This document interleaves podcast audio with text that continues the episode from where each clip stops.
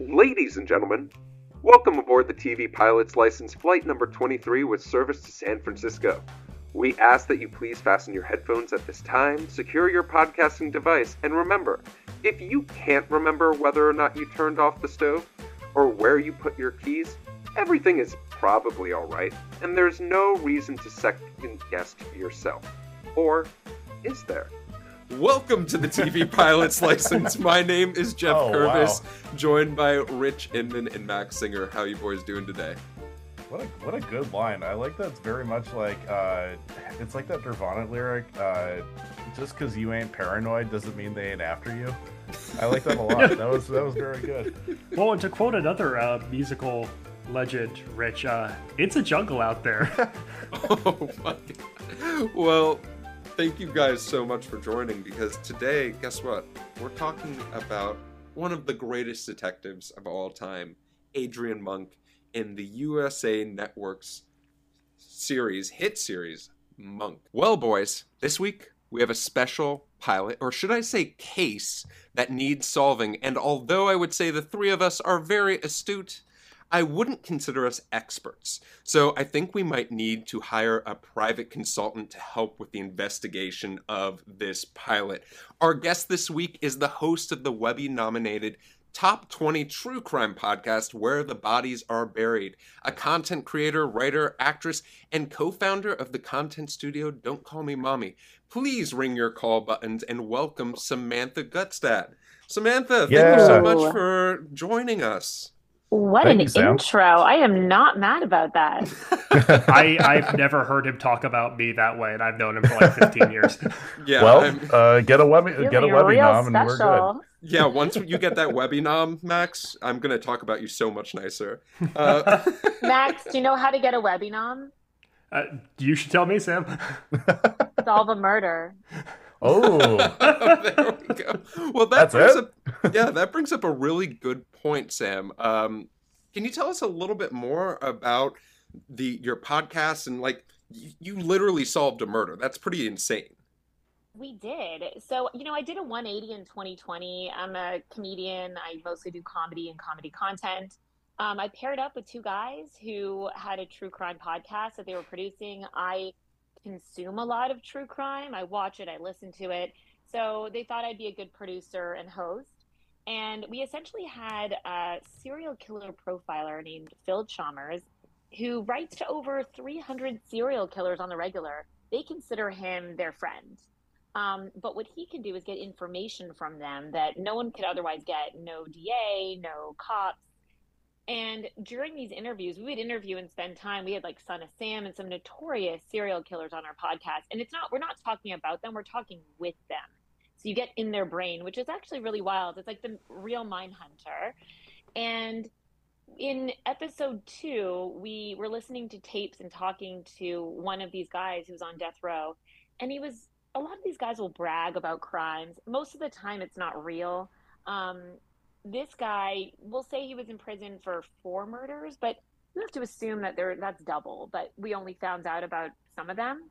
And he started telling us about this one case, and everything lined up. We led the police to Bones. It was like he was out of prison at that time, and we solved a 20 year incredible. case.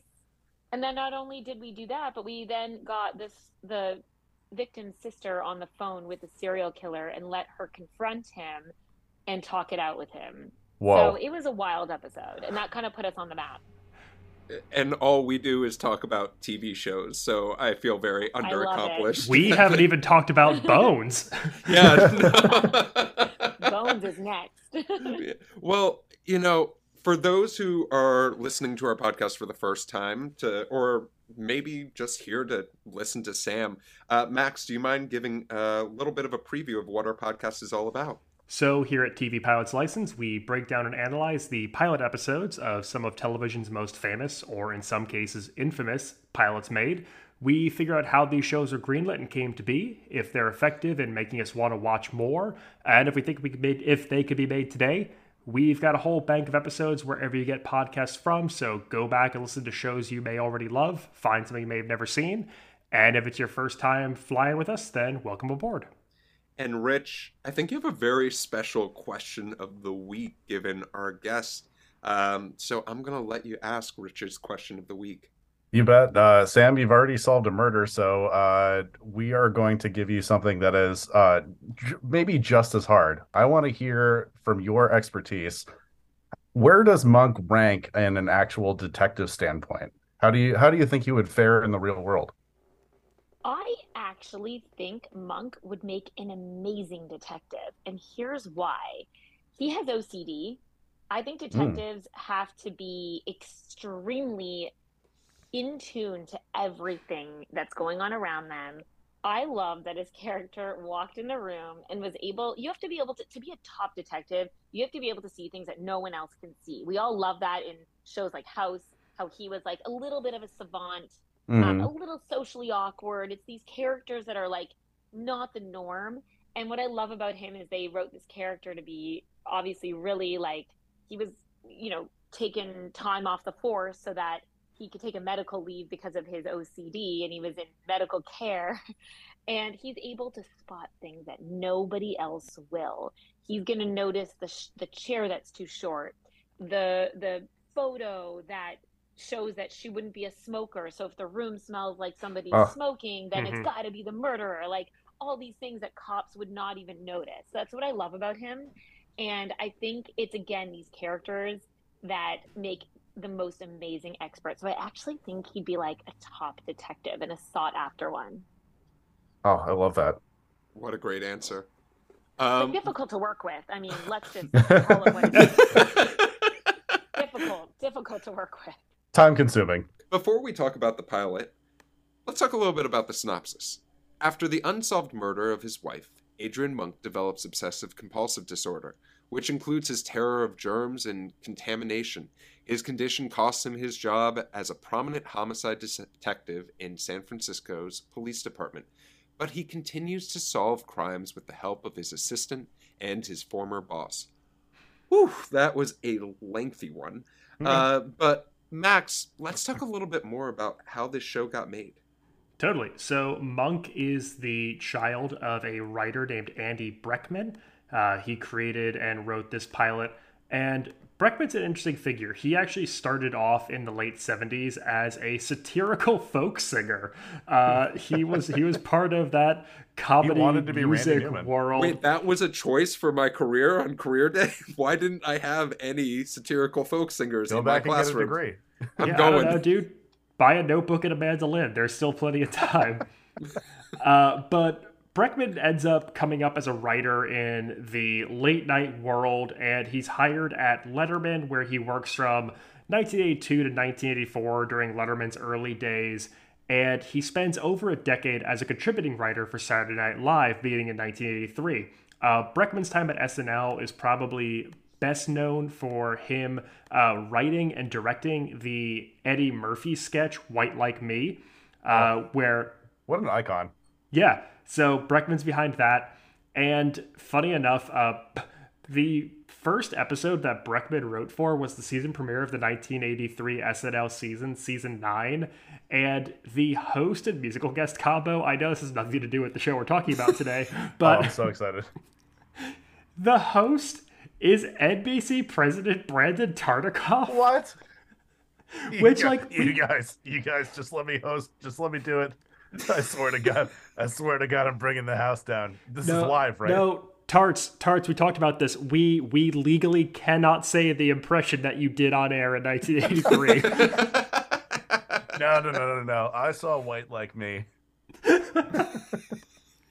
uh, so, along with uh, you know contributing to SNL over the years, Breckman writes a lot of pretty forgettable comedy movies in the 90s. Uh, he also writes some things like Sergeant Bilko, starring Steve Martin, as well as uh, Rat Race. Uh, oh, so, I'm a you know what up, Rat Race fam? Let's go. You Shout out. you take the good, you take the bad. Uh, so Breckman doesn't actually conceive the show Monk. Uh, it originally comes from an idea of an ABC executive who this is his one liner. He wants to do a show about what if Inspector Jacques Clouseau from the Pink Panther had OCD. um, Some What real choice. highbrow executive this like this is how you get the C-suite baby shit. and it gets worse because they conceive this specific one-line idea for Michael Richards. That's wild.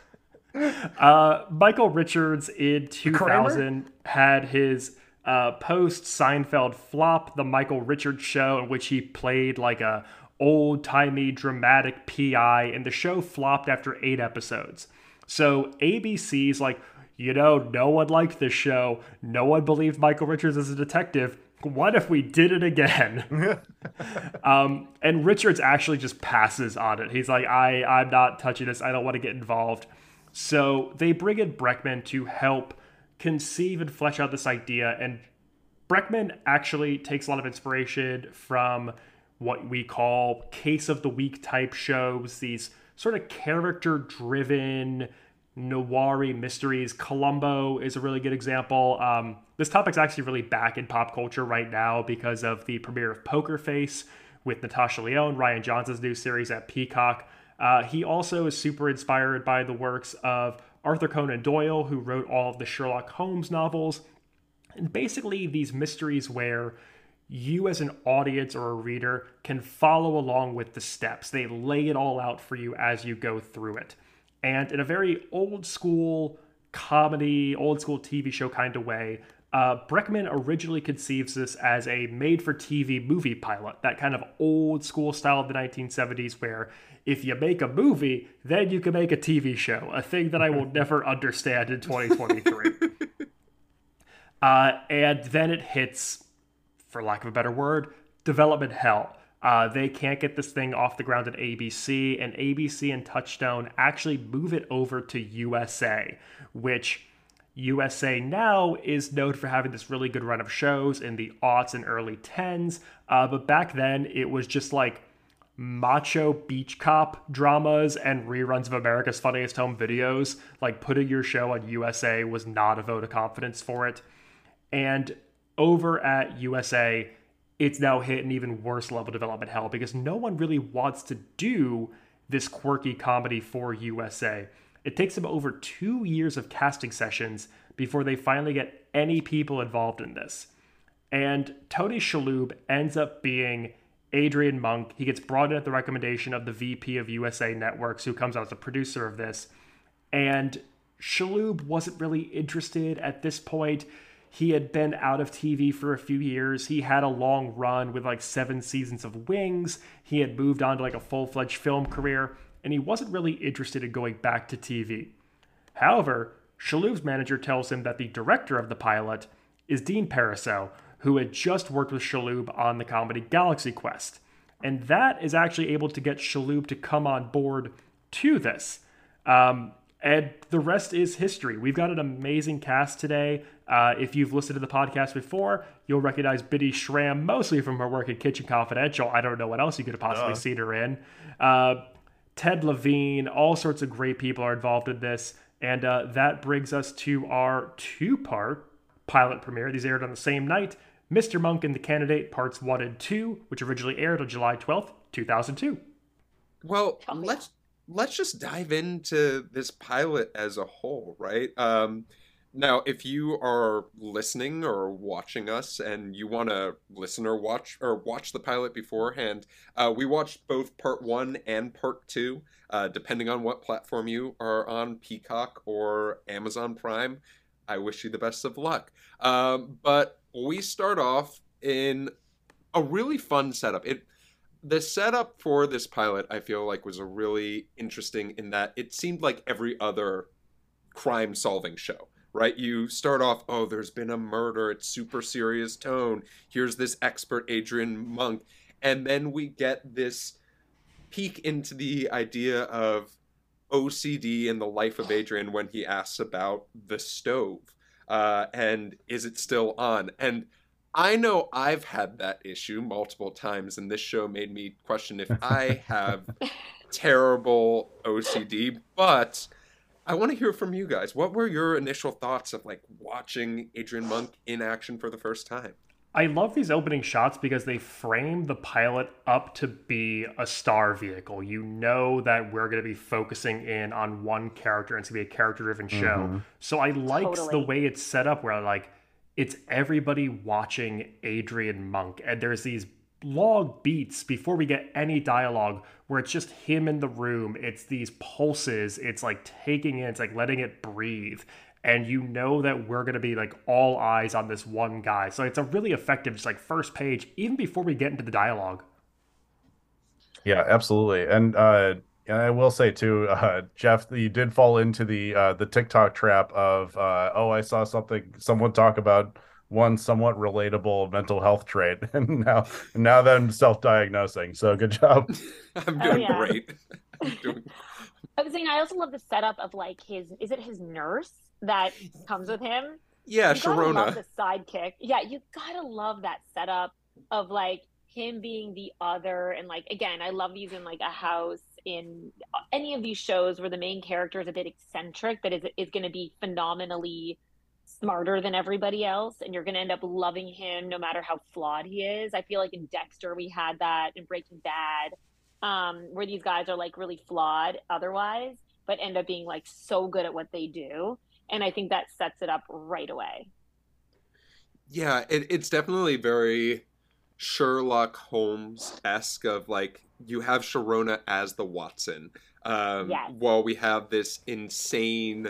Um, you know, I I always think about the Benedict Cumberbatch uh, Sherlock, where it, it was very much not like a superhero, but like this flawed man who has this one thing he's really really good at, and it's fun to see the twist in this instance be I, I don't want to say fun as an OCD is fun, but the twist is he is has this disability that he is dealing with while still being one of the best in California, at least, or the Santa Clara, San Francisco area as a whole. Um, but then we get, uh, I see in our notes, um, we get the theme song that at least I'm super familiar with. What did everyone think of having Randy Newman at the top of of their show? Everything should have it. Yeah. It's it's hard it's hard to do any better than than Randy Newman and you had to have known I mean they had to have known like really early on how well this show was going to do and how how like quickly it was going to go into syndication by shelling out for a Randy Newman theme. Like I can't imagine he is cheap. He is a like a folk music hero and I, I mean this is just one of my favorite songs of his regardless And I will just say for the for the folks at home, so if you're if you're watching Monk along with us, every single syndicated and later DVD streaming version uses Randy Newman It's a Jungle Out There for its theme. However, this is actually not the original pilot or Yeah. season one theme song. Uh, it was originally composed by the show's music director, Jeff Beal, and it's a jazz guitar composition played by a gentleman named Grant Geissman. Uh, however, starting with season two, they switched over to the Randy Newman tune, and it's become so synonymous with Monk that just from here on out, that's all you'll hear. Uh, so maybe Grant Geissman had a, a fun little jazz ditty. Uh, we'll never know. I don't know. So, actually, fun fact: if you watched it on Amazon Prime, like I did, you got the jazz guitar instead. oh, you got of- the composition? I Oh, got I the jazz guitar, and I will say, I watched it on Prime. yeah, I was very disappointed not to hear Randy Newman's voice uh, singing, screaming at me uh, for thirty Pe- seconds. Peacock, at a time. Peacock Hive stand up.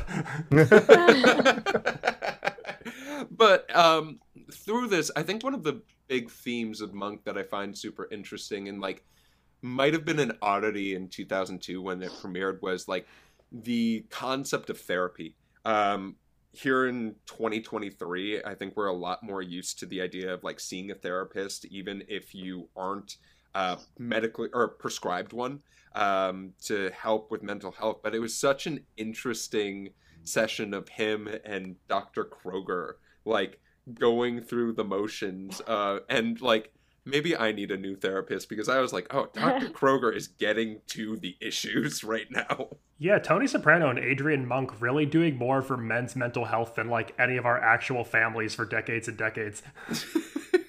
it's it, it was a great i thought that was also a great early scene because he had he felt compelled to move the pillow and i loved that the therapist was like do you want to move the I see you looking at the pillow. Do you want to move the pillow? And it just was such an amazing first connection between them. Um, and again, yeah, and like you guys said, I mean, obviously therapists are like a dime a dozen now in TV shows.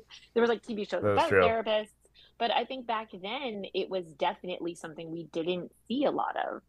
Yeah, especially men going in to see oh, to God, see a mental no. health professional. Like that was very much not a thing. And you mentioned yeah. Sharona as sort of a um, like a Watson role, but I would argue like the therapist is too. I feel like Monk is a Holmes with many Watsons in his corner. He has like a lot of people who are his various like consciences and helping him like work his way through cases in life. So it's interesting to see just how he utilizes this network of people around him who clearly care about him so much. Yeah, absolutely. Rich, any thoughts about the therapy scene? Yeah, I mean, I think it's set up. It, I mean, it's set up such a good exposition of like, okay, it explains how long he's been doing this therapy, this like necessary ther- therapy for, but also like, I mean, there's no way that wasn't a test, right? That was absolutely a test. You know, you have someone who like that needs to overcome his OCD. question because like I thought about it for a, a second, like of, oh, is Doctor Kroger really trying to like see if Adrian's set for being back on the force? Like that's such a fun thought, like of yeah, will they? I, I think they? I mean, it really it really puts uh, that doubt in your mind of like, okay, is this person actually ready to be in in the field detective? Because probably not. And the fact that he has to keep testing him like this after four years, even though you're seeing him in action, I mean, I. Uh, this therapist stays in the picture for this show for quite a while. I I didn't read ahead, but I have watched a lot of this series. Um, and yeah, that's just kind of like an ongoing battle. You know, he's going to have to keep going to therapy to stay in the field, anyways. But after this therapy session, we get to go to what is the crime of the day? What's the crime of the episode?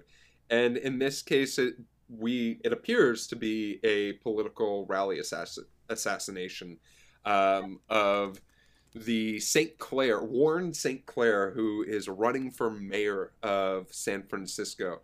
And we get some small like pieces and ideas of uh, what's the behind the campaign. We meet his campaign manager, Gavin Lloyd. Uh, we see his wife, played by Gail O'Grady, who, like, if you see Gail O'Grady, I don't know about y'all, but like, instantly red herring, I'm thinking, oh, she did it. Like, I, I know she didn't have the gun. I see that it is a gentleman uh, who is shooting the gun, but I also know it's Gail O'Grady who absolutely hired the murderer.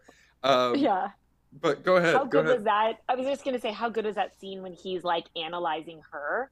Again, it's it goes it takes me back to like that house character where like he's seeing things that no one else will. Also, Sherlock Holmes does the same thing when he meets people. He can do a read on someone and will right yes. away be like, "Oh, didn't you usually do this X, Y, and Z?" So obviously, um, your you know marriage wasn't good or something was wrong because yes. the bow tie wasn't done right. Like that was the best. If I wasn't thinking she was not a good character, like she was like the bad guy. After that, I was like, "Well, she's the bad guy." Just getting read to filth by Adrian Monk. I know. What a horrible start to your day. He barely had his coffee. But it, it's such an i really did like the idea of them setting the tone of the show of how serious it is by saying like hey this is an attempted political assassination of the person who's opposing the mayor to be the mayor of san francisco. And the mayor wants to now bring in the best detective i don't give a shit if he's retired sort of thing. And we also get a little bit of a sneak peek of uh, Captain Stottlemeyer um, and how much he doesn't want to bring in Monk as. Speaking of people who you see them and you're like, "That's the murderer." We're talking about Buffalo Bill from Silence of the Lambs here, Ted Levine. That's right, and a true acting icon. Yeah, the first time I did watch the series, I did not recognize Ted Levine uh, as like Buffalo Bill. I was just like, "Oh, this guy's great. What else has he been in?" And then I had to Google it, and I was like, "Oh, completely different view." Uh, if I did not know that Buffalo Bill spoiler alert for a movie that's like almost 30 years old, uh, dies at the end of Silence of the Lambs, then I would be like, oh, what a great story of Buffalo Bill turning into a police captain in San Francisco. Oh, J- Geoff, do you do you believe all movies and TV shows Yep, are connected? everything, They're all everything real. is real. It's I- ev- all connected. Yeah, no, um, you know, Captain America's real. So is all of Star Wars. It's a galaxy far, far away. That's why we haven't Yeah. seen it. Um, but it's it's all good. Um, but we get an understanding of the seriousness of this case, and then we get to see Monk in action versus like the actual police force, and this was so cool. At least I thought it was really interesting to see. Like you see Leland Stottlemeyer trying to survey the scene just as well as Monk is, and just the deficit and like the difference between the two of them is wild. Uh, and those things that you were, were able to see, like anything that you guys grabbed from this as a whole. Uh, if we're just talking about like the whole investigation, when Monk is first being debriefed in the mayor's office about the assassination attempt, and he can't help but try and color coordinate all of the voter demographic pins on the corkboard before just spinning the entire thing. I I That laughed so hard. I laughed so hard at this scene. Didn't he say like this took me years to put these all together? And she's like, Yeah. Yeah, which is yeah, like it's by years of voter data. y- Yeah. years. Like that was the part uh, they were like, I yeah, I think he said, "Oh, it's been years to put this together," Yeah. and it's like, how many years have you been working on this campaign for mayor? Usually, like, I don't know, I'm not a political manager, but I assume it's like maybe a year to get someone to. Yeah, you just sign up to run for mayor, right? Yeah, no, you. Yeah, yeah. you- I Everyone you gets get- a turn. yeah, no, I can't wait for your turn, Rich. Yeah, I'm there's really there's excited for towns where dogs are the mayor. It can't be that I'm gonna make some real changes in LA.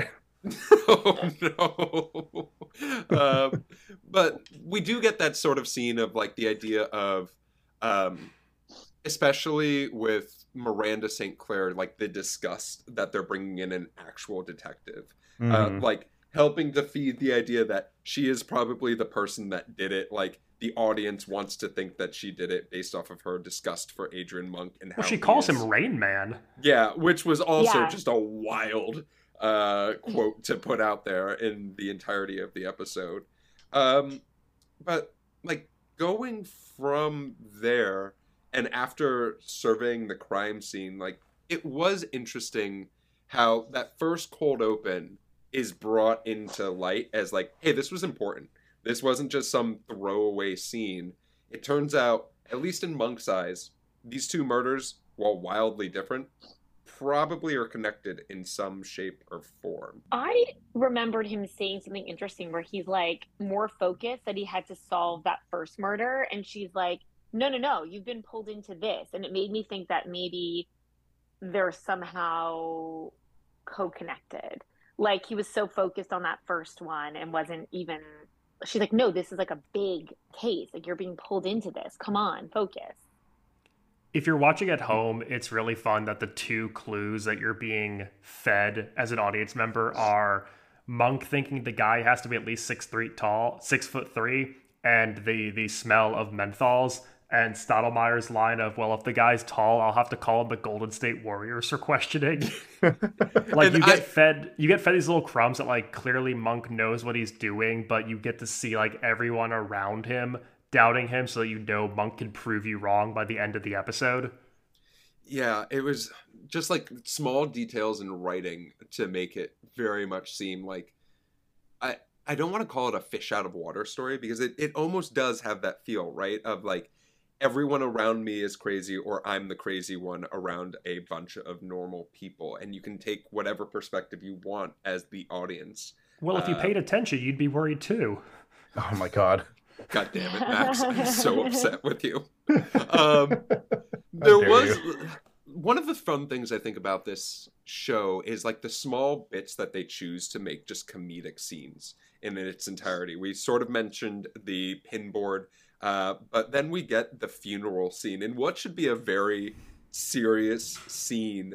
Uh, Monk forgetting where his keys are and then putting them in the casket.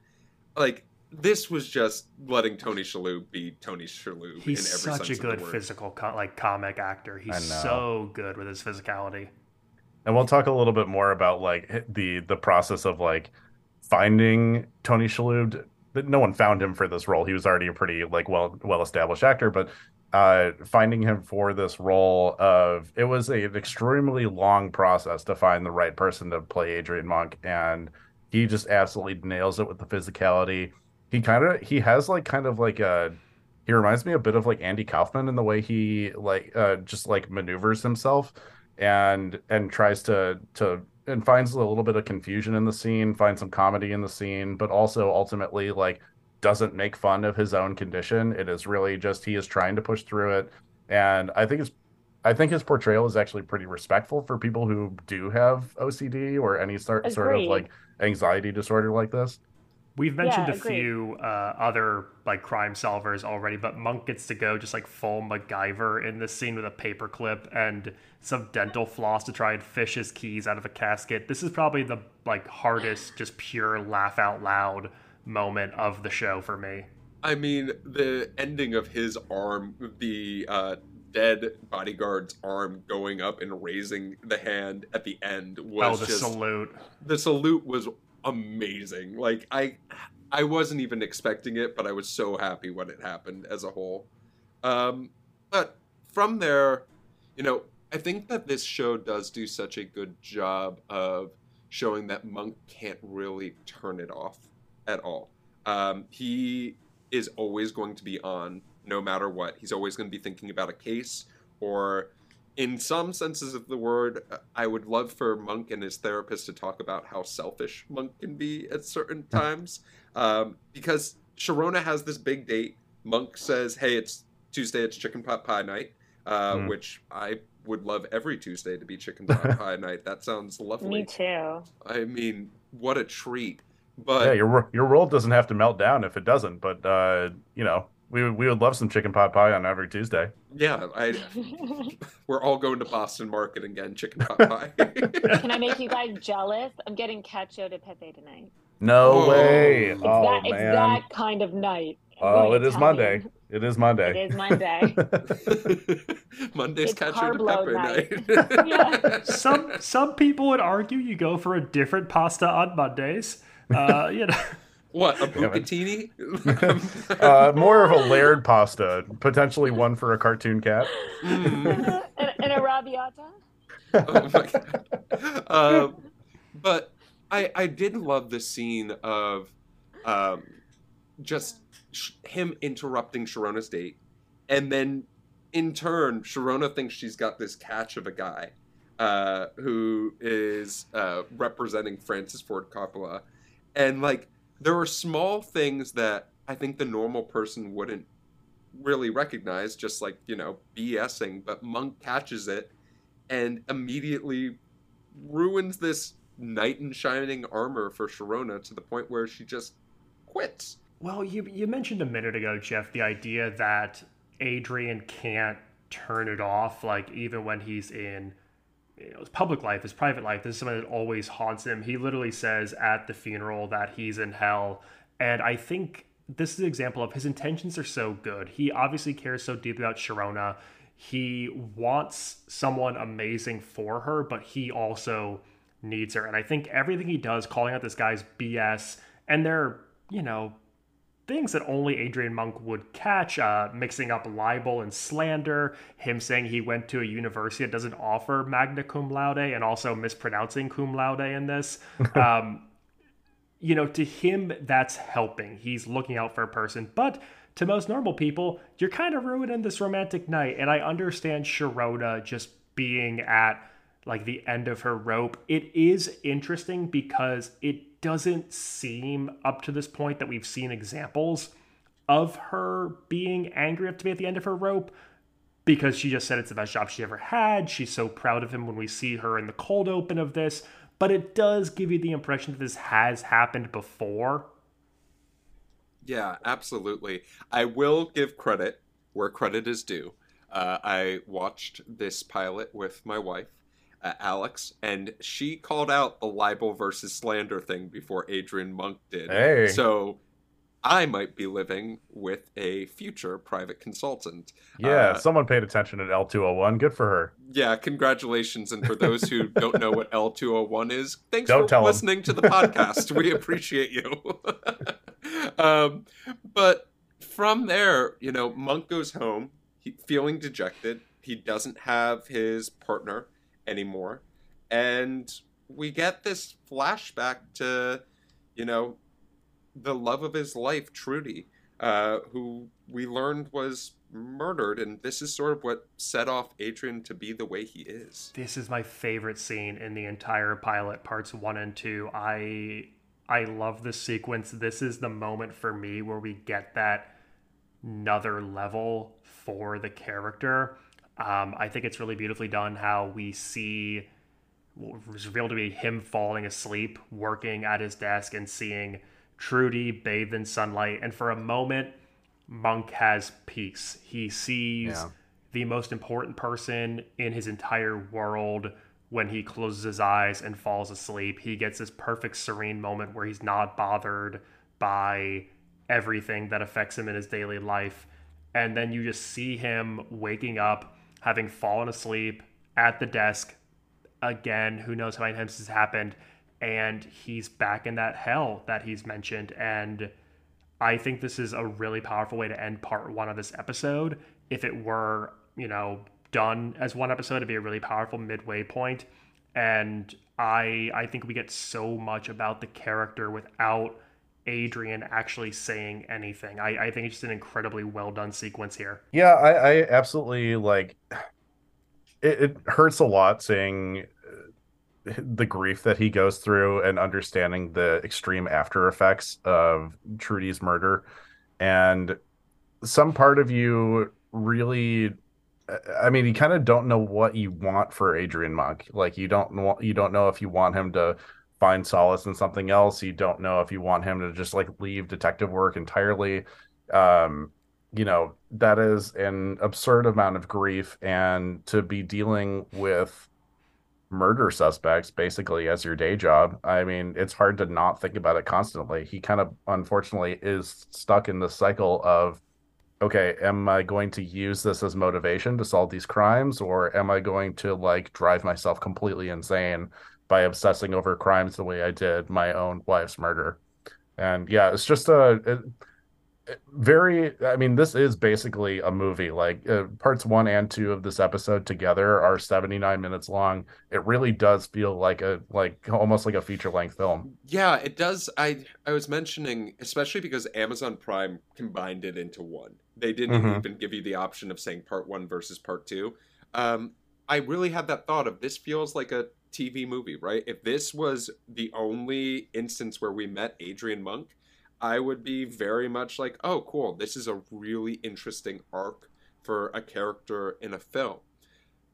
So let's talk about part two. Um, unfortunately, Sam got called in to solve another murder. But over your, dinner regu- your regular TV pilots are here to talk about Monk a little bit more. Um, so we go into part two, finding out a lot of stuff right away. Monk was right about the connections to the murders. They found out that this woman who was murdered in the first scene, Nicole, I think it was Lopez, Nicole Uh, Vasquez. Vasquez, Vasquez, there yeah. he goes. Uh, Nicole Vasquez and the bodyguard were probably murdered by the same person. And there's also a there was another murder that happened in the midst of part one where it was a campaign staffer. Um, this was a terrifying scene. Let's just talk about this a little bit. Um, the idea that someone who is washing your window for a couple of bucks is actually Yeah. out to murder you. Yeah, it's a terrifying scene, and I think the way we get the connection is it's those tiny little details that only Monk catches, something that all of us have hit on, Sam hit on, because Monk knows that this campaign staffer, in a brief interaction, likes to store informations and personal belongings under his Kangol hat. Uh, this is a 2002 pilot. Uh, it's very important that if a character is wearing a Kangol hat, that, that you pay attention to what they're doing. They're going to be a big part of your episode. Um, but yeah, Monk notices that the guy keeps information there and he keeps telling the police, like, look for the hat, look for the hat, look for the hat. And lo and behold, when they finally find it, everything Monk said is true, and there's a connection laid out in the lining of this guy's Kangol. Yeah, and it, you know, carjacking is like an extremely common crime right now, um, especially in like Chicago and Atlanta and New York and a bunch of other places. Um, this is like an extremely terrifying and fearful act, uh, but it also it it proves a very interesting point in that it says basically without a shadow of the doubt that's the call is basically coming from within the campaign staff. There's you know what what this does, even though it is like a gruesome and terrible crime. Uh, and also, okay, one little thing that I caught that was a little bit out of character for this, and I didn't think was necessary for the show. Like it was a little unbelievable. Um, the fact that they sent Stottlemeyer out to basically just a average car accident seems a little under his pay grade. Like there was kind of no reason for him to be there unless they already suspected that it might Sure. have been related to the murder. And yeah, so it was like, okay, so the the establishment of the police as a whole already knows that these are connected, but you know, he's trying to play it off like it's a regular car accident. If it was a regular car accident, he wouldn't be there. Sorry. But Yeah. yeah, I mean, it also just kind of proves um you know, having Monk be back in Stottlemeyer's life is you can tell visibly angering to him. Um, you know, they have had some they have had a past that has been like fairly tenuous and difficult, but this definitely dives in like, you know, okay, this is why I was working with him in the first place. He's very observant, he's very good at this. Well, I'll eventually let him do his thing. Um, even though what the entirety of the rest of the show is going to be is him battling back and forth with Monk, even though they're trying to do the same thing. Stottlemeyer gets an amazing segue line here too when they realize they need to find Adrian to help with the case. He's like, "Monk's out there alone," and then it cuts away. Like that's such a, a fun segue moment to me. and to in order to get monk really back on the case and back involved it was interesting that they used the, dep- the whomever played the deputy mayor was in this pilot a lot more than i thought they I just call him going- not Tony Hale. yeah. Not not tony hale. I think not tony Oh hale wow, was in this a ton. And like that entire scene of almost the not not Tony Hale going to Sharona's house and begging for anything for Sharona to help Adrian Monk out was just like such an interesting choice that I think was made. Like we didn't need to see it, but it allowed for the character to like Bitty Schram to just shine. Um, because she didn't really get many standalone scenes, I feel like, in the show, other than being opposite Tony Shalhoub in many cases. But from there, after being convinced by the deputy mayor to help out and her getting did we ever find out what she got who knows uh, but we see adrian at trudy's grave right uh, he is playing a reed Clarinet. instrument there we go it is the clarinet which i Hmm. believe is a reed instrument It is. I'm shout to out- say I believe it's a real instrument. no Look, there's two facts of this show. Rich is 19 years old, and clarinets aren't real. uh, i thought rich was 17 i keep on forgetting No, you can't have a podcast below 18. That's illegal. Oh, It's like smoking. Um, but with the sign of Sharona back on the case and their agreement to work together again, um, we start getting back to the just the investigation as a whole through a series of really fun one-on-one interviews um, where Monk confronts Gavin uh, about Nicole. Uh, he confronts Jake about the affair that Monk at least believes he's having uh, with Mrs. St. Clair, Clair. And like both of these scenes just do such a good job of showing like the different sides of how great of an investigator Monk truly is and how great of a questioner he is as well of like when to pull the strings of he knows the truth versus what the San Francisco police don't really know as a whole. Yeah. It really scratches that itch that Sherlock gives you too of like the supernatural crime solver thing. It's just like, oh, he's extra smart and observant, so I'm gonna find out. Uh, You're just like, okay, how did he read this scene? And you know that just comes into play so much, and I, I, I don't know. It, it's it's such an endearing trait for both him and Sherlock, and I'm sure there's a ton of other examples of this. I just don't know them. Um, but yeah, what were you gonna say, Max? You also get a, a nice moment here where, as an audience member, you're starting to see multiple motives coming into light, where you're you're realizing that any of these fake Gavin Newsom's working in early 2000s San Francisco politics could have a reason for carrying out murder, and it's exciting to see that this entire world has like a, a dark cloud over it, which the real world of politics would never well this was 2002 right? So no one could ever be have ill intent uh, in politics. Um, i say that entirely joking knowing that the 90s were a complete dumpster fire. Um, but after confronting the two of them they the police think that they have a lead based off of monk's um, details right? We're looking for someone who's six three or taller uh, who has purchased a very specific, I think it was a scope uh, for a rifle. And we get to meet our, at least our first murder suspect who rolls up uh, or is rolled out in a wheelchair. Um, and this was just, oh God. Yeah, like, he just I, had that wheelchair, huh? Yeah, I feel the, the cringe I felt like with the idea that this guy had a wheelchair knowing someone was going to find him, but also like with the lines of I used to be six foot five. Like that that just was like, oh, that was rough as a whole. And I felt the shame that Monk probably felt firsthand. Uh, while watching this pilot. I'm glad they give you that moment though, where there's that that moment of doubt where you think that Monk could be wrong, that there could be a mistake made here, because obviously it gives you the redemption at the end, but the realization that Monk comes to from, you know, literally looking down at yeah. Leland Stottlemeyer's shoes is such a it's a genius spark here.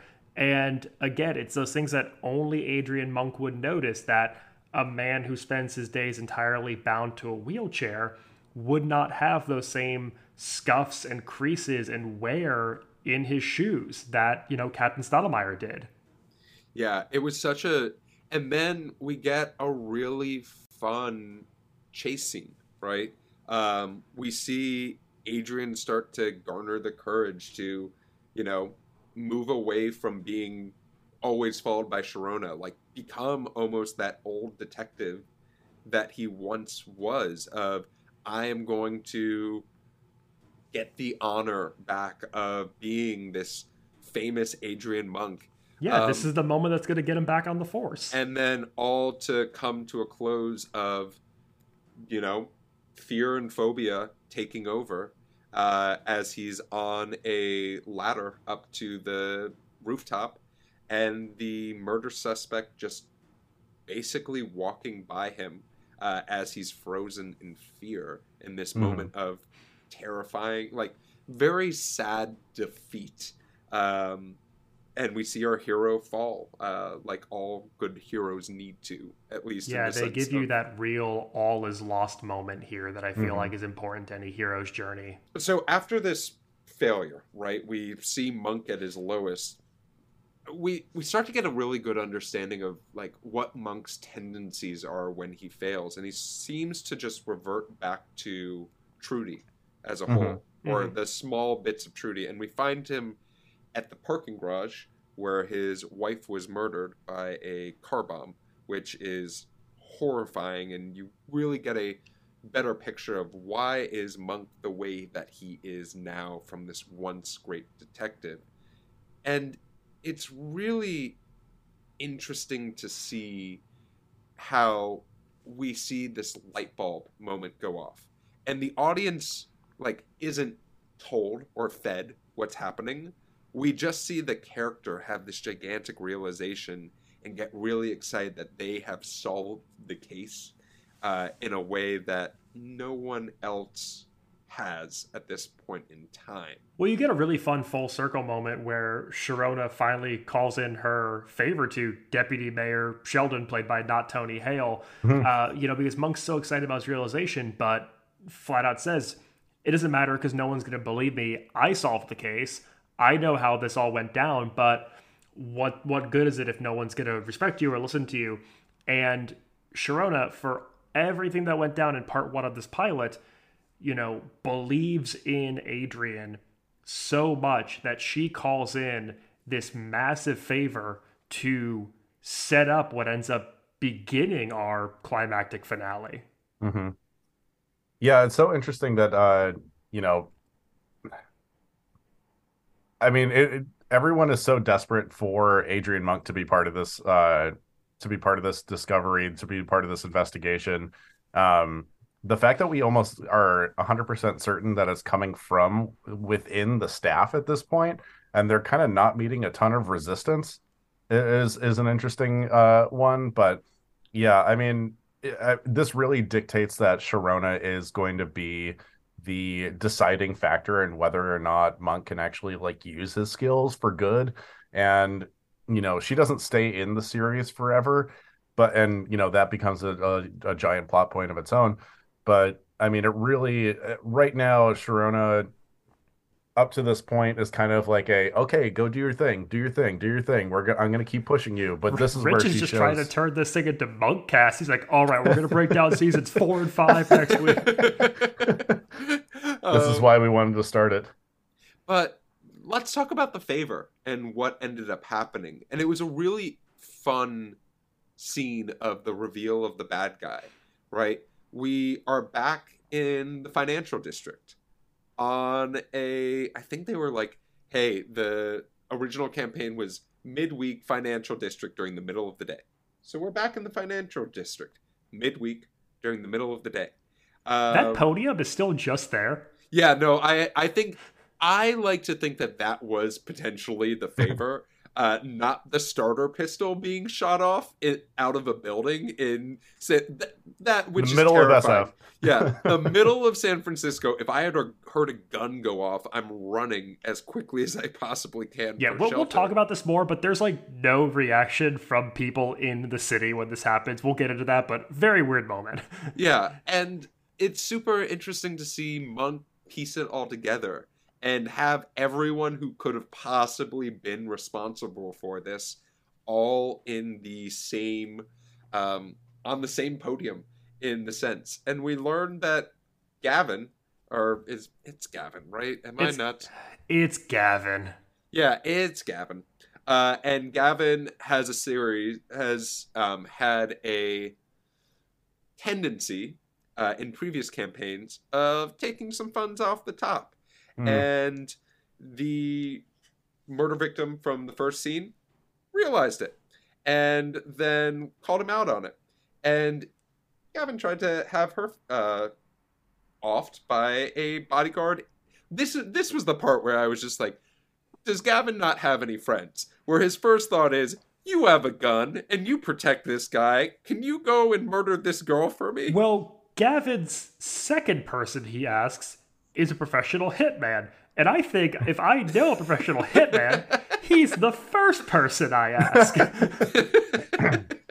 then that's one less person he had to murder as a whole. But yeah, also, I, I mean, like, I get wanting to work like internally, you know, keeping the jobs internal, but like if you have a contact whose job is to kill people for money, that's the contact you should go to, not the guy who protects people from being killed for money. yeah, but I don't know. That guy's probably super expensive. he's trying to. Yeah, no, that's- he's, that's he's skimming money. true. He's trying to. He's trying to He's- uh, save a little bit. He's probably like, we already pay you for the campaign, and I don't want to give you any of my money. So, Right. uh, can you go and do this favor for me? But also, it- very much like really accelerating the level of crime that he's committing. Like, you get maybe a year, two years for misappropriating campaign funds. You get an awful lot more for arranging someone's death, I would imagine. Yeah, honestly, I think that Gavin Lloyd could have gotten away with like uh, embezzling campaign funds and just firing the staffer. And I don't think anyone would have ever dug any deeper because, as Gavin Lloyd has pointed out, he owns a paper shredder. Whoa, big man. It wasn't a very good paper shredder too we can talk about that on my other podcast Geoff reviews paper shredders um, Wow. Wow. it's it's very exciting. We have at least one listener. Um, Yeah, but- little kids are booming with like reviewing toys, and Geoff is reviewing office supplies to uh, much, much more tame results. It's a staple. my uh, podcast is called Office Deep Go. Uh, now, Oh my God. um, so during this reveal, it's it's super. I thought this was a lot of fun. Let's talk about the smoking gun, and by smoking gun, I mean starting gun, in the middle of the financial district being shot off. What was the thought process we think here of shooting off a gun in the middle of the day in a busy metropolitan area? Look, they filmed this in 2000, 2001. The population of San Francisco back then was probably like 300 people. So everyone was totally fine with a gun going off in the middle of probably the most like busy business district in the in the city. How many people even live in SF now? Like, I don't know, 500? You could just fire a gun. Will, people won't care. Do do starter pistols that they fire at like runs and races and stuff have actual bullets, or is it like No. a cap? It's, not- I don't even think it's, a- like a Yeah, I don't even think it's a blank, because Yeah, a I- blank still actually has something that yeah, comes I think it. I think it is a cap, and it has a different sound uh, than a blank would. But like, even with that being said, at like races, those guns are chained to a specific area so that they cannot be shot at a person or anything. And for the most part, they've gotten Hmm. rid of starter pistols because people oh, have said, "Hey, they're tr- they are triggering to certain people who may or may not have PTSD if they randomly heard a gun go off." Uh, I remember when we used to be a real country. Monk Monk gets what I'll call like the the Columbo just one more thing moment here though, where he gets to press Gavin Lloyd on. There's no way he could have heard the that shot was such fired. a that was such a great scene of like watching Gavin just point at different places, realize defeat, and then his reward is he gets shot in the shoulder by the uh, kill guy who he did not pay with his excess funds from the campaign. What a what a treat as a whole. Um, but after getting shot and there being this realization that there is a gunman that is on the loose trying to kill at least one person who's on this podium, we get to see Sharona start to go into action without being asked to do so to try and follow Ian Sykes. Um, and then we go into what I think is Adrian Monk's least favorite place in the world, which is the sewers of San Francisco. Um, what were our thoughts of this like cat and mouse chase scene as a whole, round two? Adrian climbing down a ladder into the sewer and covering each of the rungs with wet wipes is a hilarious visual. It really gave me a nice nostalgic feeling back to the classic Harrison Ford movie, uh, where he also has to kill someone basically in a sewer pipe. Um, Max, I believe you know the name of that one. Well, in The Fugitive, he's on the run from Tommy Lee Jones uh, because he didn't kill his wife. And uh, you can catch me on Fugitive Cast, where I only talk about The Fugitive. Uh, And you can catch all of us on Tangent Cast.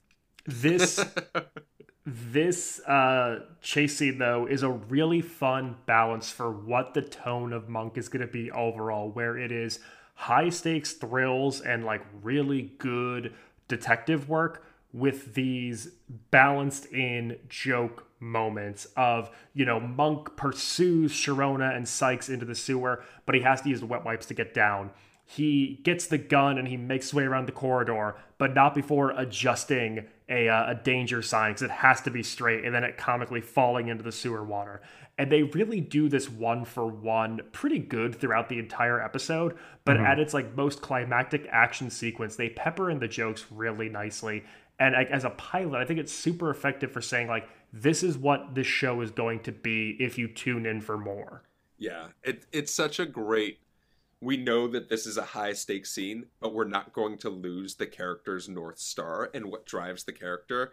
And in this case, that is crippling OCD. Well, uh, it's in just many it's so character driven. Like this entire thing is a character driven plot. It's like every moment you advance that plot, you have to make sure we're advancing Adrian too. I loved that we reached this the ultimate climax of Adrian has to choose whether or not he shoots. And everything goes dark. And rather than seeing Ian Sykes get shot, we get Sharona yelling at Adrian as they move a sewer grate. and she's just like and and I think it's the most it's the best representation of their relationship in every sense of the word. He saved her life. Um, he literally he didn't she didn't get grazed by the bullet. She didn't get hit by the bullet at all. She chose to run after this madman, and then yeah. she is just reaming him for shooting in pitch darkness as yeah. a whole. And it was just ah, it was it it might have been my favorite scene in the episode as a whole.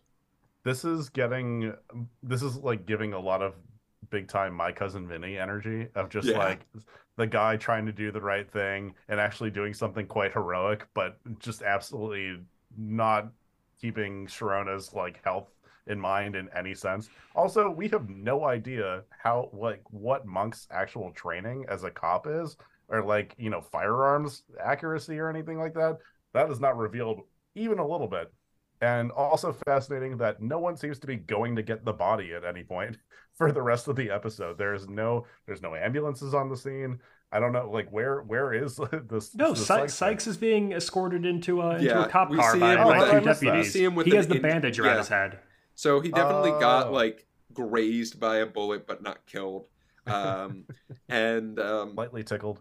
Yeah, but let's talk a little bit about the ending of this episode, right? Because it was really, I thought, very thoughtfully done.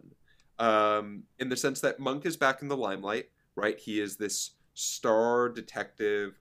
Uh, he's being thanked by uh, Mr. St. Clair uh, and Mr. St. Clair, you know, does what a lot of politicians would do in this sense, which is uh, finds an opportunity to find a good press moment uh, with Adrian Monk by his side. And we see Adrian in therapy, uh, very similar to how the episode started. Uh, and Dr. Kroger admitting, like, hey, you're getting close. Like, I will put in a good word for you. Yeah. Um, it was a very nice beat of you know, you could see. I I bet when they were filming this, they had all the confidence in the world that hey, this is going to get picked up no matter what. But you could tell that they left that little bit of like, hey, here's a little bit of a nice wrapping, but we're not going to completely say he's back on the force. Um, mm-hmm. But then we get Monk looking at going into an elevator, and by no means is he fixed. Uh, but we get a beautiful shot of the San Francisco Bay Bridge uh, and uh, Sharona and Monk walk off into the metaphorical sunset as he touches every single one of those uh, stone ledges. So I want to get your opinion here because I, I have a thought because Dr. Kroger basically tells Monk, I'm going to recommend you back for the police. Uh, we can change up your therapy regimen. And then he plays it incredibly coy to Sharona. He really downplays that nothing of significance happened in therapy today. It went okay. And he goes off together. To me, I was wondering if this like is significant to like how he needs that codependent relationship with Sharona because they mentioned that she's appointed to him as a medical mm-hmm. professional, that she's basically like a, a, care nurse of sorts. And I wondered if he, Monk felt like if he vocalized what Dr. Kroger told him that maybe like he wouldn't have Sharona appointed to him anymore, or if he gets like fully reinstated into the force, if it changes up his regiment and like he needs that routine, he needs Sharona, so he's intentionally downplaying how well he's doing. Yeah, it's a super interesting thought because huh. the the way that I took it was potentially the showing that hey i'm not fully okay based off of the elevator mm-hmm. um, as well as dr kroger saying i'll see you next week right after that um, very much signaled of like this is not done uh, yeah. and reinstatement might not mean full reinstatement it might just mean hey you're allowed to regularly do police work you're not allowed to potentially have a gun or you know be considered a member of the police force. You can be a private consultant as a whole. But that is such an interesting perspective of like, hey, if I give up my if I stop doing therapy, I might lose someone who's very special to me in the same place. Yeah, I, I 100% agree. I, I think I think what it does is basically it almost sets like like a light cliffhanger up of just a yeah, we're obviously not done with the therapy. For me, I was actually thinking more of what Jeff was saying that like it was kind of indicating that he's definitely not done with therapy, but uh, understanding that he does need the stability that Sharona provides, and you know, Sharona, despite kind of hating the relationship that he has done or that she has with Monk, where it's like yeah, really loving the work that he's doing. I'm glad that I could be part of it. Like we're saving people, we're helping people. Um, but also she can like visibly see it's going to really cut into her personal life for as long as she allows it. And yeah, yeah he really he really does make it look like, yeah, I'm back, but I need that structure. That structure is not going away.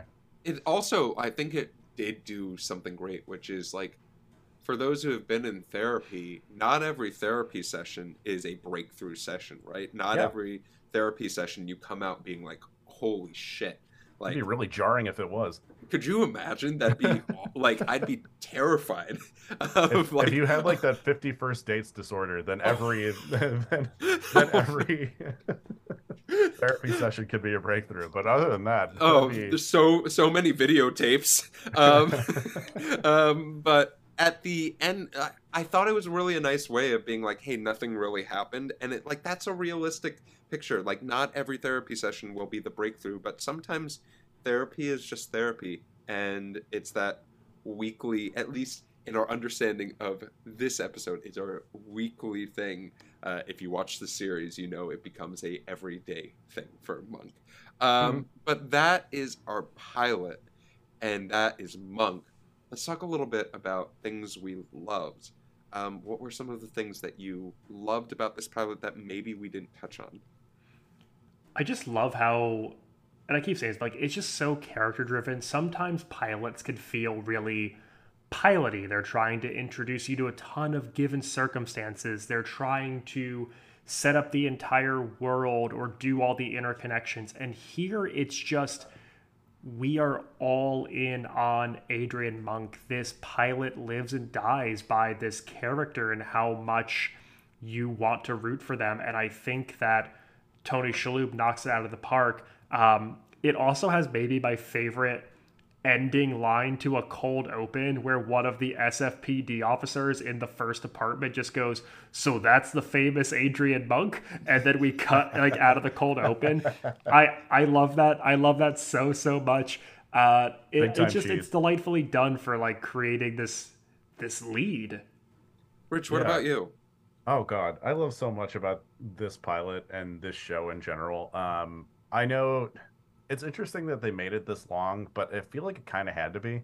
Like they get into so much of the backstory. They do probably four or five episodes worth of exposition for this show in in this one, like essentially made for TV movie.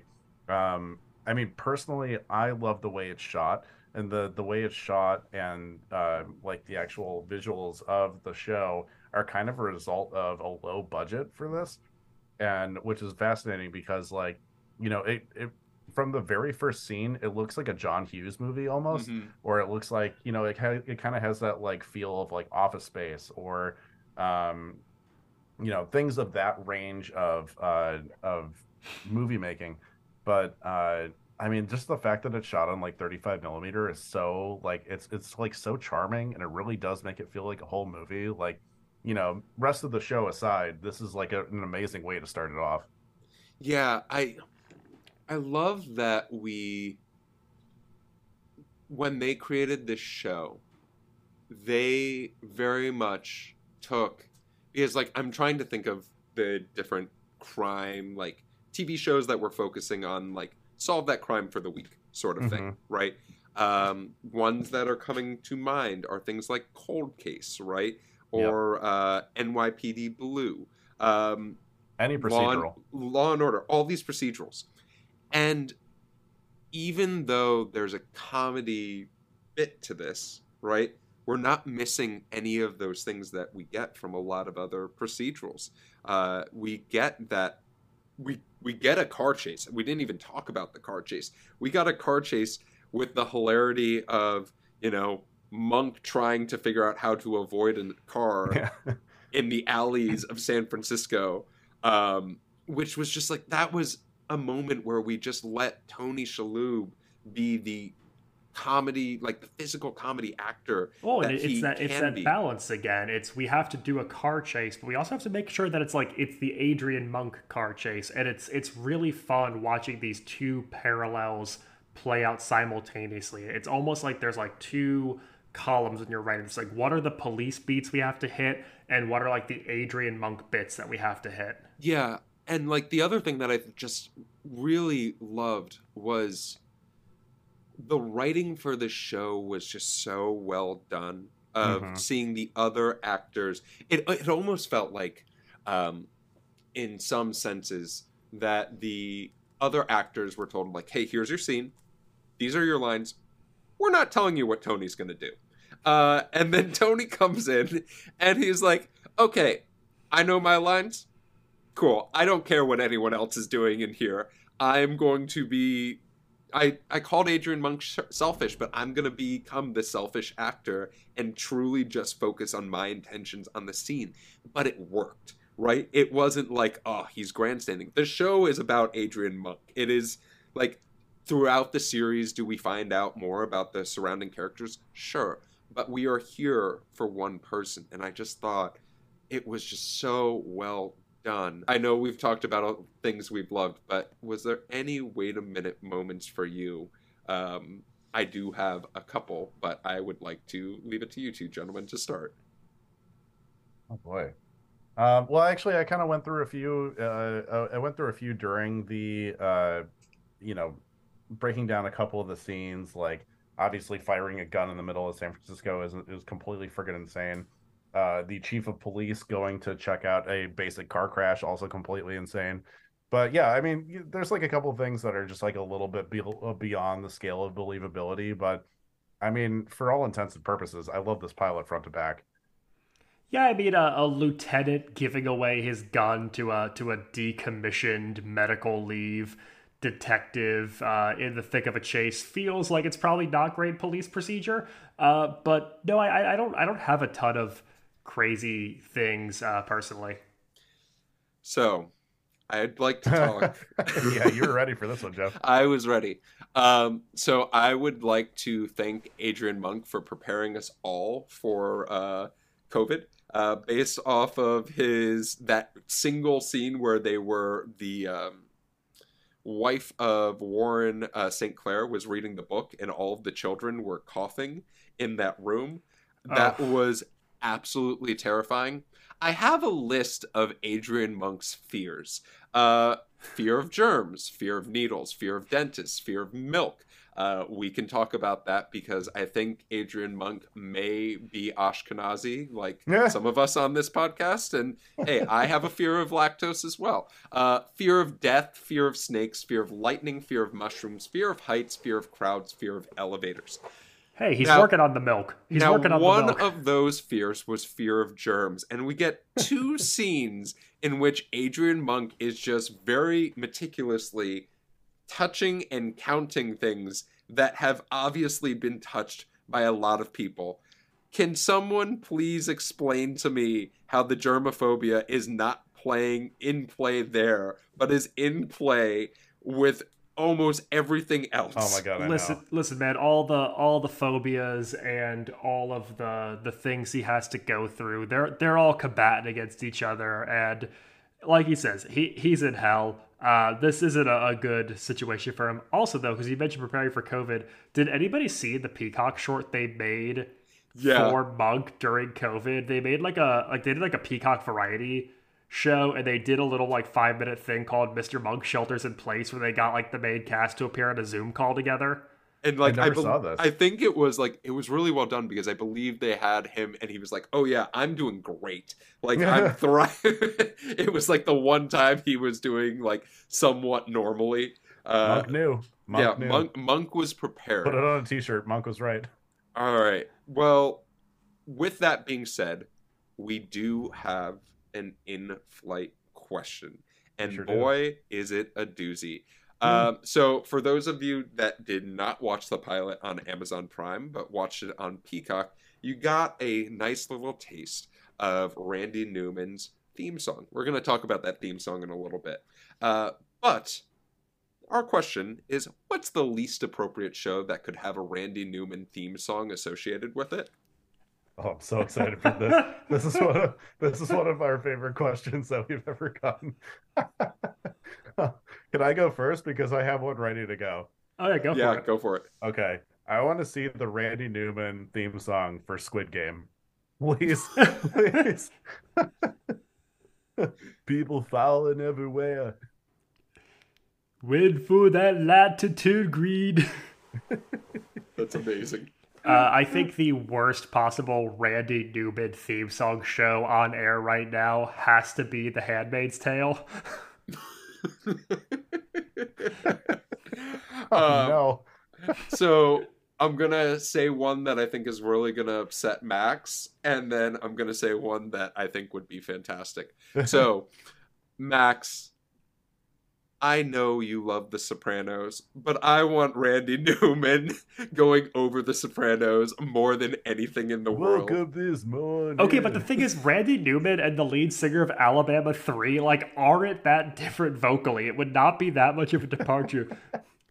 And then just for the, you know, rich, the Gen Z like you, um, I thank think you for acknowledging my Euphoria, generation. Euphoria needs Randy Newman uh, Wow. singing Wow, because I that's think that so would good. you know they grew up with like toy story being a mainstay and in their memories could you imagine seeing that gen z just sitting there watching euphoria watching Who's zendaya got the ketamine?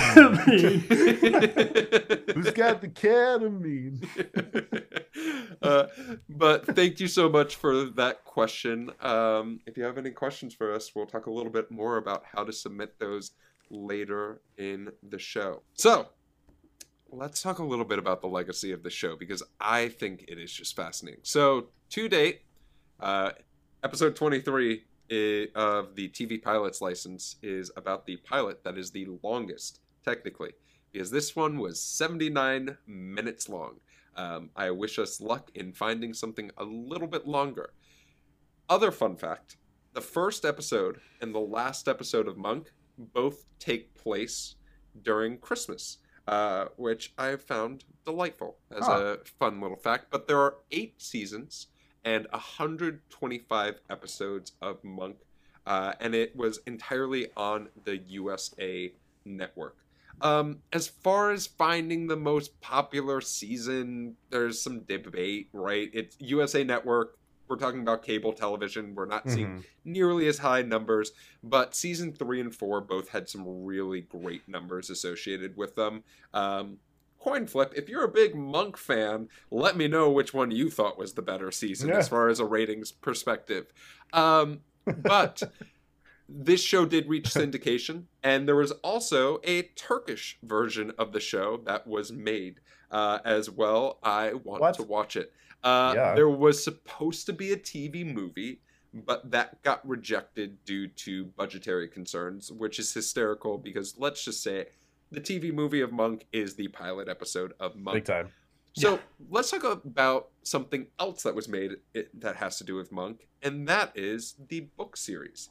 There are 19 different novels about Adrian Monk that were made by Lee Goldberg, who was a series regular writer on the show. Um, and they're all about different cases that were never shown on the show, but all very well selling because he made 19 of them. Like you don't just run into accidentally making 19 different books. Um, Can we do a book club, please? yeah, yeah. Please? Just a TV book club. Monk Uh, Book Club, baby. So let's end with just how wild this show did from a awards perspective. This show was nominated for 40 different awards. It won 14 of them. Um, three of those wins were Tony Shalhoub winning Emmys for Best Lead Actor in a Comedy Series. Utter domination by Tony Shalhoub. Two of the Emmys, or actually, excuse me, one of them was also a Golden Globe win for Best Leading Actor in a Comedy Series. He won two SAG Awards also. So if you're doing math at home, that's six of 14. Uh, there were also two different awards for main title theme music in back to back years. Jeff Beal won uh, the for season one, and then Randy Newman won for season two. Can you imagine how pissed off Jeff Beals is that he wrote an award winning song and then USA Network was like, We got Randy. Change the song. and also like because Randy Newman's all the syndication stuff, so all the stuff that showed after is Randy Newman. yeah, exactly. So he gets no residuals other than maybe the Amazon Prime stuff. It's also just insane to be talking about Tony Shalhoub's wins with primetime Emmys, Golden Globes, SAG. Like, I know we're like this is still like uh, very much HBO domination before like the big big peak TV and before AMC really got into the picture. But it's wild to think of a a USA show having this kind of chokehold over like a major major category like best actor in a comedy series like nowadays. yeah, Yeah, and then I've- oh, go Do ahead. you think Rich. it was actually kind of um, inspiring to up and coming networks like AMC to really take that chance and push the limit of like, okay, we're going to develop some like really big time shows now? A hundred, a hundred percent. Because if you see, you know, ABC and Touchstone passing off something to USA and then it becoming uh, like this powerhouse and an awards contender, you're probably thinking, well, like I could do the same thing in house with the right script and the right team around it. So I, I think uh, Monk might be the most important show we've done, guys. All right, so do you guys want to I've hear? been telling you since day one. um, want to hear something a little bit crazy about Monk and its wins. So, Monk, I, I talked about six of the awards that happened for Monk. Um, there are only four people that are responsible, or five people that are responsible for award wins that have to do with the show Monk. We got Tony Shalhoub, Mhm. we got Jeff Beal. Randy Newman won three awards because of this show. He not only won What? for Best Main Title, he won for Outstanding Original Music and Lyrics for the finale of the show when he wrote When I'm Gone, which is actually a really great song if you have Hmm. never heard it. He also Randy Newman also won a third award from the ASCAP uh, for top TV series. Oh, Uh, so yeah, you know, I, sure that's how it's pronounced. I want Uh, to see a situation where Monk wins a Kids' Choice Award they have to slime Adrian Monk. Like, not even Tony Shalhoub. I want to see Adrian Monk get slimed. um, Traylor Howard, uh, who was on the show later as Monk's second nurse or assistant, Mhm. won for a Gracie Allen Award. But then there were also two other Tony Award winners associated with this show. Uh, or, excuse me, there was one. And that was Stanley Tucci won an award for Outstanding Guest Actor on the show, show as well Yeah, as baby. John Turturro, who plays Adrian Monk's brother in the series. Mhm. And if you are just trying to find that random episode to watch, anyone that he is on is a delight. Uh, and that is all I will say about that. But to say that Tony Shalhoub carried the award wins for this show, along with Randy Newman just Yeah. coming in from the rear and being like, I'll take a few awards as well, would be a very true statement. Um, but that is it as far as legacy goes. As we mentioned, there was a COVID uh, special that was five minutes that was delightful. And if you are a big monkhead, go and watch it. Uh, but let's, Monk Go. fans only on this pod. yeah, You- no. If you ain't down with Monk, unsubscribe right now. Can we call monk fans monkfish? Like, I just want them to be monkfish so badly. Why not monkeys? Yeah. Oh, uh, let's uh, let's put a cap on that one. Um, so, with that being said about the legacy, it is time for Rich's game of the week. Ba, ba, ba. Ah! All right. Uh, What what's a what's what's a good uh what's a good OCD bunk related uh song for this? It's probably can't touch this. All right. Uh All right, we're playing the classic game Two Truths and a Lie. Um, so I'm going to give you guys three uh, potential facts about the one of the uh, or actually the creator of the show, uh, Andrew Beck- Breckman, who we discussed at length at the beginning. Um, and I would like you guys to uh, to pinpoint which one is the lie. All right. Uh, he uh, upon winning the first Emmy for Monk, uh, Breckman responded by writing an episode where Monk has to solve a murder at the Emmys. Uh, fact number two uh, Andrew Breckman actually named a murder victim in a later episode after his wife. What a, what a touching tribute. Number three, Andrew Breckman had very noticeable beef with American Pie writer and singer Don McLean. Which of these three is a lie? I'm I'm gonna say that it's the the first one, the Emmys plot. I, I know the Stanley Tucci episode has to do with a method actor like watching Monk, and I feel like that's too similar a plot point. Oh God. I'm a monkhead. I'm sorry. Okay, so I know that I could very easily see. So there was I I have watched Monk as well, um, and there is an episode where Willie Nelson is in it, and I could very easily see that third one there being like a joke eh, specifically about American Pie being in it. Um, I'm going to say that this just for difference of opinion, let's go with that second episode, uh, or that second uh, truth or lie that uh, Rich you said. Well, uh, Jeff, that was very generous of you because Max was absolutely right. Uh, he did not. he did not solve a murder at the Emmys. Uh, he did. Uh, Andrew Ross Beckman indeed named a murder victim in the show after his wife. How sweet! Uh, and then he also, as a comedy folk musician, somehow got involved uh, with Don McLean, and they had a full-out either fight or just like really hated each other. And what a hilarious person to have beef with. But That's thank you guys for playing Rich's game of the week. Ah, well, thank you, Rich, for that game of the week. um, well, we're coming close to landing, and I'd love to hear from you two gentlemen. Would you continue watching this show, and do you think it could be made today? Hell yeah! I, I bring definitely will continue watching. Uh, I feel like Monk. I when I flip around late at night, Monk's on like three or four different channels at any given time. I feel so. The odds of me watching it are good. Um, I slammed the next episode button watching on Peacock to watch part two. Like even knowing I had to for this recording, like I was all in on it right away. And I had a I had a tricky time figuring out the show could be made today because part of me was like, would there be for lack of a better word, a discourse around the OCD detective. Uh, how do we feel about that in the mainstream Yeah. thing? And then I thought two things. One, the show is really sensitive with like how he's affected by it and how it stems from his anxiety and his wife's murder and i think they do a good job of like balancing uh, the humor of it with like the real heart and what he deals with and secondly abc has a new show out right now called will trent which is also a detective show but in will trent uh, his thing is that he's super keen, observant, and the best detective on the force because he's dyslexic, and that makes him really good at observing things in ways that people wouldn't.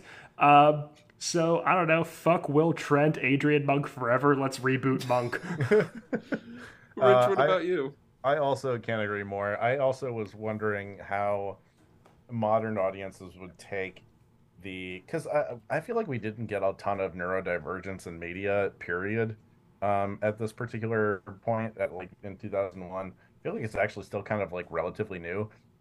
The there's a couple characters on TV in future years. Uh, I mean, uh, I forgot his name. Uh, Benedict Cumberbatch's Sherlock definitely ha- make they make allusions to him being on the spectrum or Freddie having- Highmore is Dr. Sean Murphy, and The Good Doctor comes to mind. I was about to say. Absolutely. Um, Jim Parsons' character in um, oh my god, wow, why am I Big blanking Bang on- Theory. Uh, yeah, Jim Parsons' character in Big Bang Theory. It's a also- little known show. It's okay. Yeah, no, Yeah, it's, yeah. it's okay. It only had a few episodes. Yeah, that's right. Well, uh, we'll we'll tackle it eventually, maybe. Um, yeah, uh, his character Sheldon also did exhibit some signs of like neurodivergence, or like they did make hints to that in the show and everything. And you know, I think it is necessary for people to have that in for for society in general to have that uh, explained in a way where it's not like a superhuman thing um, in in media. I think that's super important. I think they would probably.